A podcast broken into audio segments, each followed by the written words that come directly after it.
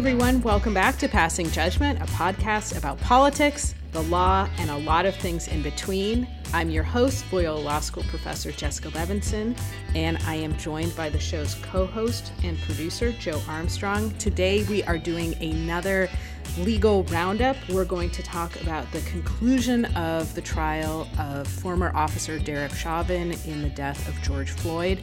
We are recording this about 90 minutes after the jury got the case, after closing arguments ended. We're going to talk about a new suit filed by a supporter of former President Trump, Mike Lindell the CEO of My Pillow, against Dominion voting systems. Yes, a new suit regarding those two parties.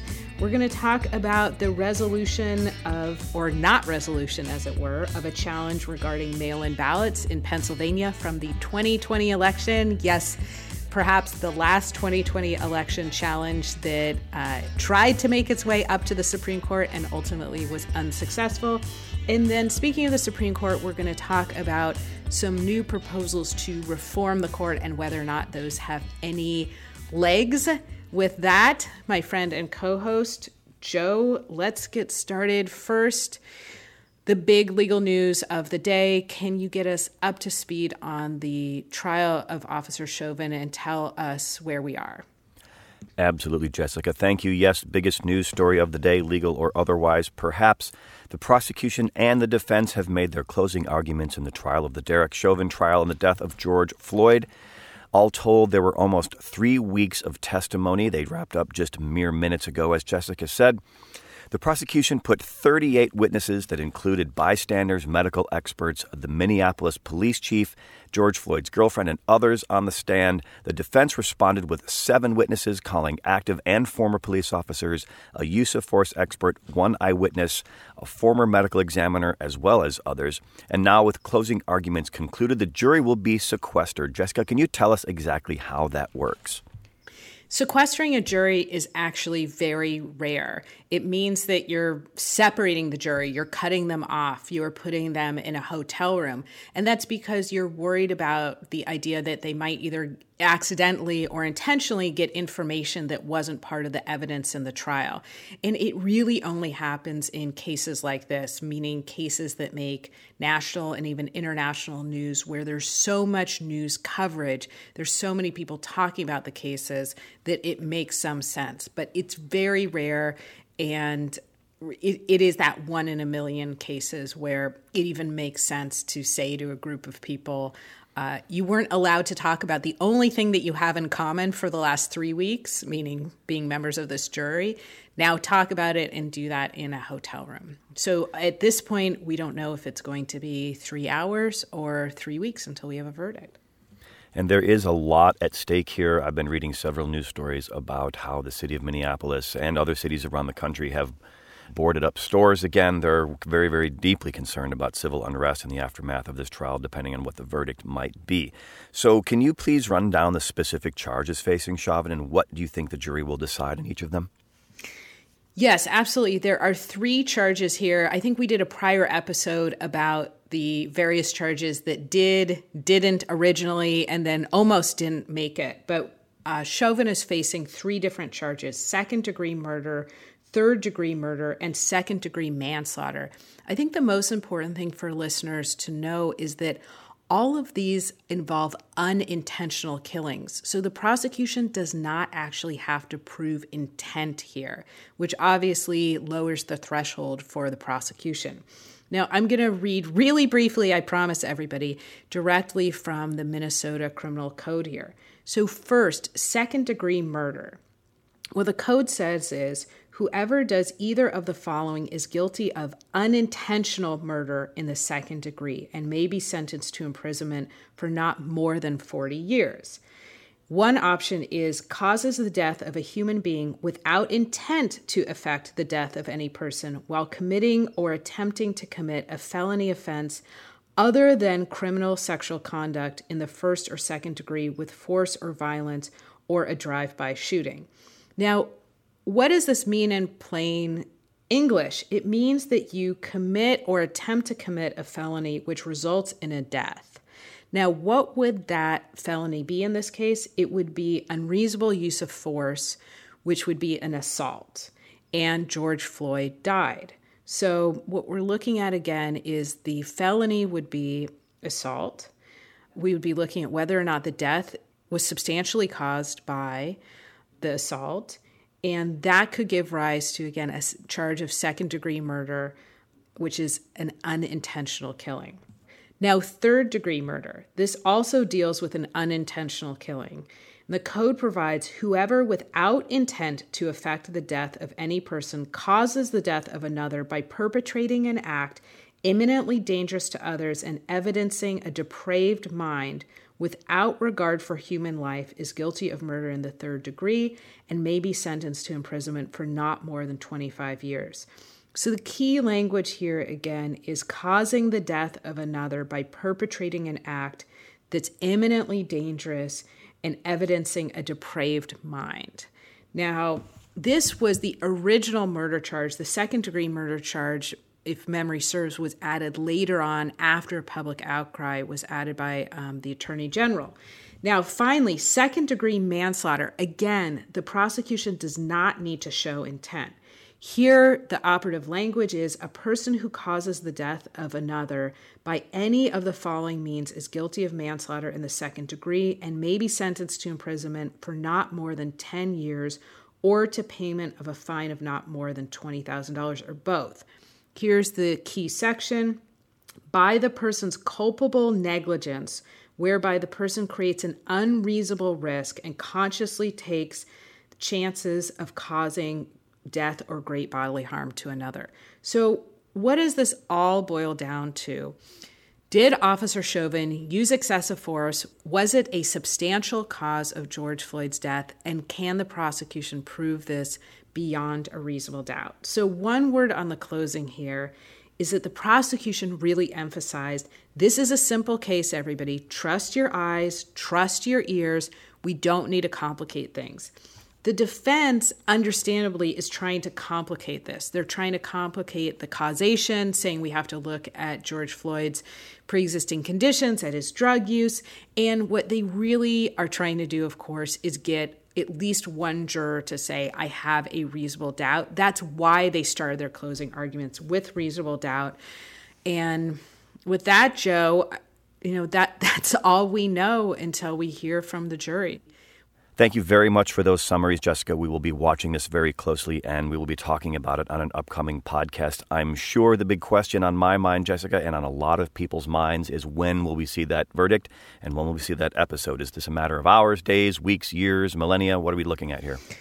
Uh, we don't know. I mean, everybody's least favorite answer, right? So once it goes to the jury, um, if the prosecution really convinced these jurors, uh, tomorrow morning, they could wake up, have breakfast, and say, Your Honor, we have a verdict. Um, I suspect that given the weight of the case and all of the other considerations, it's not going to be just a few hours. But I, I don't, you know, based on not that much, I don't think that this will drag out. If it drags out, it me it's good for the defense. The longer it goes, I suspect the better it is for the defense because it means they're trying to convince at least one person that, um, in fact, they can vote to convict. So time will tell. I think that is probably time now to pivot to our next big legal issue, which is Mike Lindell, the CEO of My Pillow, Dominion Voting Systems. And Joe, you're going to get us up to date on the original suit, this now recent suit that was just filed today, and then I'll talk a little bit about where I think these cases are going. Thank you, Jessica. Let's do. This story started in the aftermath of months of false assertions about the security of the 2020 election made by then President Donald Trump. Dominion Voting Systems is a company that makes electronic voting machines and the associated software that runs on those. Dominion is based in Toronto, Canada, and Denver, Colorado.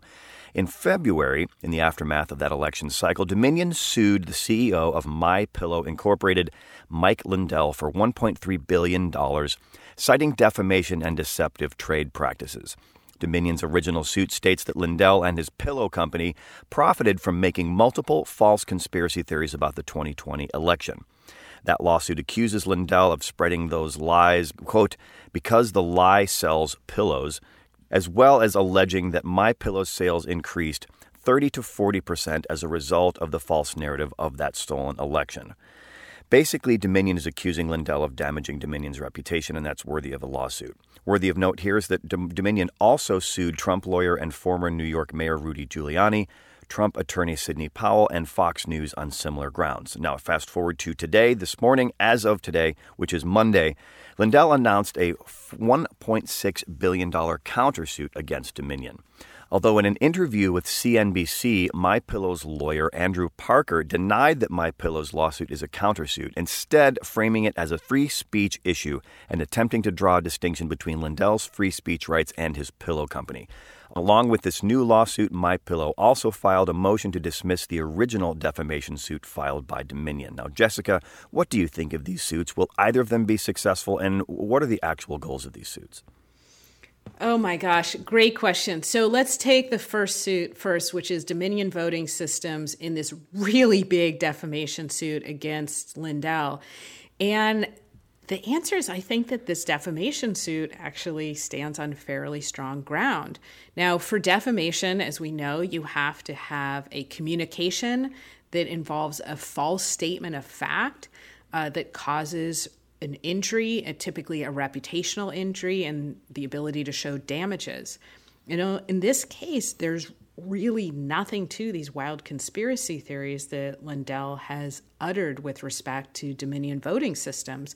And he said them as if they were, at least from my perception, statements of fact. And uh, certainly one can see that they would cause reputational damage to Dominion voting systems. And so I think there's a there there. I'm not saying it will be successful, but I think there really is a there there when it comes to that defamation suit.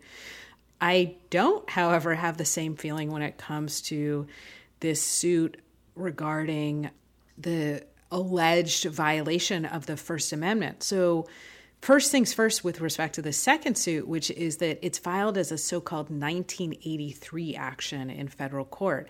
A 1983 action means that it's the mechanism by which you can allege a harm of federal law. And it's a suit where you sue somebody because they acted, quote, under color of state law. So, one of the most common types of 1983 suits is a suit um, against a police officer, for instance, for excessive force. See our first discussion above. And in this case, I think it's a stretch to say that Dominion voting systems, because they were helping with elections, was acting under color of state law. When it comes to private corporations or private citizens and trying to sue them under 1983, one, it's unusual, and two, you really have to show that they're conspiring with state officials or local officials. And then, in addition, even if you could get past that 1983 issue, we still have the idea of you know a First Amendment violation, which again, I think a non-frivolous defamation suit is not a violation of anybody's First Amendment rights. So again, I think the defamation suit, it's a real suit, a huge amount of money. Uh, it's almost mind boggling how much money is at issue, but that's the suit to watch. The question in the other suit, I think, is whether or not there'll be sanctions for even filing that First Amendment suit in the first place. This brings us, uh, or keeps us actually, in things related to the 2020 election. And I think it brings us to mail in ballots and mail in ballot deadlines uh, from Pennsylvania. And Joe, do you want to talk to us about what the Supreme Court did not decide today? Indeed, I do, Jessica. But before we move on, I just have to make a side note that a 1983 action sounds like an Atari game that I would have played when I was a young boy, when I was supposed to have been doing homework. But yes, the news out of the Supreme Court today is that the court has declined to take up a case from a group of Pennsylvania Republicans mounting a challenge to charges in the state's election rules. This unsigned ruling is the latest in a number of lawsuits filed by Republicans and Trump loyalists in the aftermath of the 2020 election, nearly all of which have failed. We've discussed most of them on this show. How is this specific case different from previous legal action about that 2020 election, Jessica? And what is its potential impact in future elections? Yeah, I mean, this case is not different than the other election law cases in this uh, related to the 2020 election, in the sense that the Supreme Court has said basically about all of them, nope, not it. We don't want it. We don't want to hear it, and there, you know, we do not want to be involved in this. Now, this case actually, I think, did legitimately involve the only real kind of open legal question. So the argument here is that the Pennsylvania Supreme Court exceeded its authority when it extended out deadlines, ballot deadlines, because of the COVID 19 pandemic. The issue is that the Constitution says state legislatures can determine the time, place, and manner of elections. A lot of people assume that the word legislatures means more than just lawmakers. It also means election officials. It also can, in this case, for instance, mean state Supreme Courts. Now, others have argued no, we have to read this really narrowly. Legislatures just means lawmakers, just means legislators. And so that is still an open question. We won't have an answer to that, at least with respect to this particular case. And this probably now brings us to our last topic, which is not a specific case regarding the Supreme Court, but the Supreme Court more generally and whether or not we will see real Supreme Court reform. So, Joe, do you want to talk to us a little bit about what the pending proposals are? Yeah, just a wee bit of background. The topic of reforming the Supreme Court comes up from time to time from election cycle to election cycle. And the latest is a pair of attempts, one in the form of a bipartisan commission formed by President Biden, and the other is new legislation introduced by congressional Democrats. Let's start with the commission, Jessica. What is the goal of this commission, and how realistic are the proposed changes? So, the goal of the commission, a cynic would say, would be to give President Biden cover. Because let's remember why we're talking about Supreme Court reform. We're talking about Supreme Court reform because of basically three things or three people uh, Neil Gorsuch, Brett Kavanaugh, and Amy Coney Barrett. And it's a little flip to say that, but let's talk about the background of how those three individuals got on the court. It's not just that they are appointed by President Trump because look, he was the president and he has the power to appoint all federal judges, not just Supreme Court justices. It's let's remember whose seat Neil Gorsuch filled. It was Justice Antonin Scalia, and he passed away in February of 2016. That was about what 10 months before the election, before the 2016 election. And Senator Mitch McConnell held that seat open. He did not hold hearings for now Attorney General Merrick Garland. And there were, you know, discussions about do we reform the, do we change the process of how we uh, nominate and confirm Supreme Court justices? Then there was the nomination of Brett Kavanaugh, where a lot of people felt like those confirmation hearings left a lot to be desired. They thought that his response to questions about his past was unbecoming of a Supreme Court justice. And then, of course, there was the nomination of Justice uh, Amy Coney Barrett a few days after Justice Ruth Bader Ginsburg passed away in September of 2020. Now, at this point, four years later, Senator Mitch McConnell said, We are absolutely holding hearings and we will fill the seat. And he did. So some of the questions came up because of how recent vacancies were filled. Uh, some of the questions are fair, some of the questions are not fair.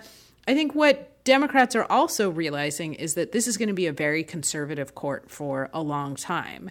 And you know, look, we're talking about a situation where a president who was duly elected but did not win the popular vote, nominated a third of the Supreme Court, not to mention about 200 other federal judges.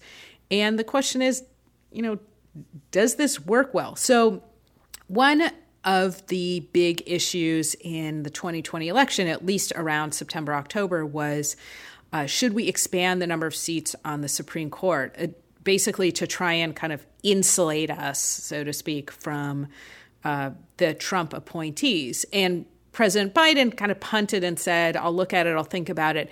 And this commission, which is full of absolute academic luminaries and really, really well respected people, is supposed to look at a bunch of different issues like do we expand the number of seats on the court should we change should we try and actually have constitutional change where we don't have lifetime appointments where we stagger terms so that every president gets two appointments so everything is open for them i will say i think it's going to be really really hard to implement real change but it's a it's a group where you can't take anything away from their uh, their resumes. It's a really well qualified group, and then that does that bring us to the legislation?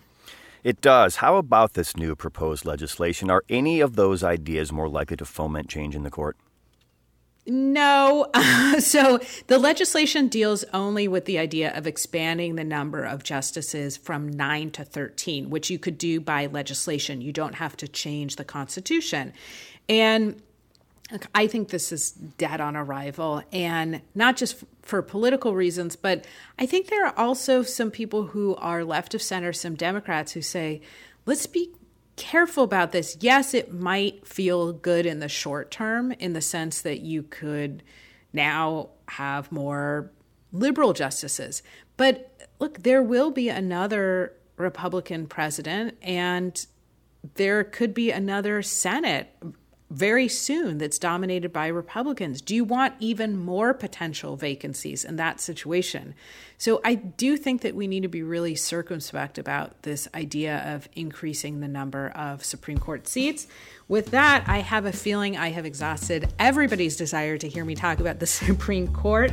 So, Joe, I think that that is a wrap. Thank you for listening. Thank you to all of our listeners. We love having these conversations with you. I've been doing a little bit more on social media, uh, both on Twitter and on Instagram. And you can find the podcast on Twitter at Pass Judgment Pod, on Instagram at Passing Judgment Pod. You can find Joe across the socials at In Depth Day, me at Levinson Jessica on both Twitter and Instagram. And Joe, with that, are we done? We are done, Jessica. I can't wait to get back to Action 1983, my high score. I'm about to flip that game. Thank you, as always, to each and every one of our listeners. We love it when you comment. We love it when you rate us. We love it when you reach out and tell us what you think about the things that we're covering and what you might want to hear in the future. We do, really do love sharing these conversations with you. We look forward to telling you about many, many more legal and political stories in the future, and we hope each and every one of you have a wonderful day.